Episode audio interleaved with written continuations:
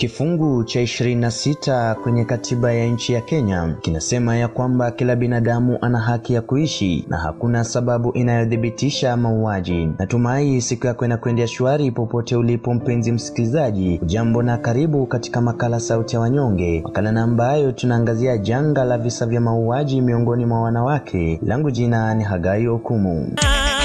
Upendo umekosekana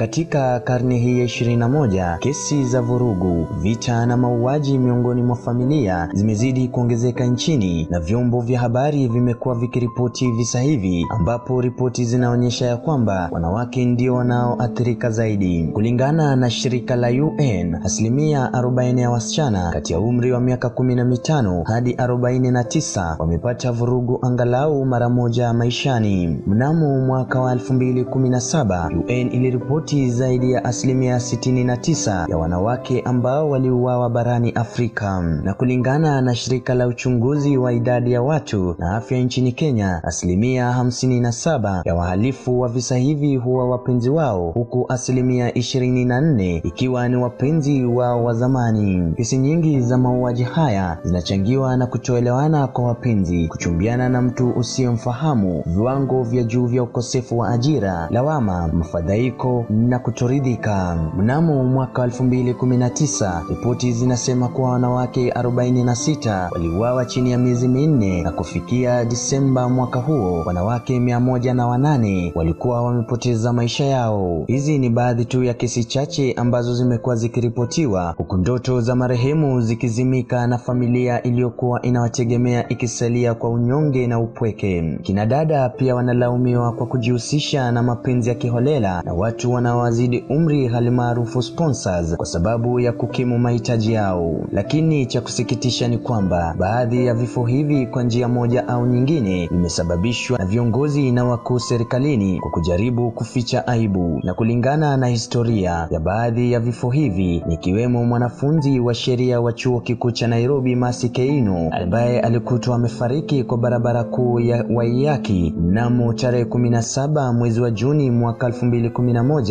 baada ya kuhudhuria hafla ya sherehe iliyoandaliwa na gavana wa zamani wa kaunti ya Kiambu William Kabogo. Caroline Wairimu Ngubu, mwanafunzi wa KMTC mwenye umri wa miaka 21, ambaye mwili wake ulipatikana umetupwa katika eneo ambalo mwili wa aliyekuwa meneja wa IEBC ICT Chris Musando ulipatikana. Sharon Otieno, mwanafunzi wa chuo kikuu cha Rongo mwenye umri wa miaka 26, akiwa na ujauzito wa miezi saba, ambaye alitekwa nyara pamoja na mwandishi wa habari wa Nation Barack Oduor kwa kufuatilia habari ya mahusiano baina yake na gavana wa Migori Okoth Obado. Mwili wake baadaye ulipatikana umetupwa katika msitu wa Kodera katika kaunti ya Homa Bay. Baadhi ya wanadada ambao tumewapoteza mwaka huu nikiwemo Velvin Nungari Kinyanjui, mwanafunzi wa chuo kikuu cha Kenyatta aliyefariki baada ya kubakwa na kushambuliwa na aliyekuwa mpenzi wake Anthony Njenga Murimi mnamo tarehe tisa mwezi wa Machi. Catherine Nyokabi aliyekatwakatwa na kubakwa kabla ya kuuawa na mpenzi wake Evans Karani ambaye alitoroka baada ya gari lake kukwama kwenye matope katika barabara kuu ya Bob Harris eneo la Juja alipokuwa ameenda kuutupa mwili wake. Mwakilishi wa wanawake katika kaunti hii ya Nairobi, Bi Esther Passaris amewataka polisi kufuatilia kesi hizi na kuwatia wahusika wa vitendo hivi nguvuni. Ama kweli kwetu tumegeuka kile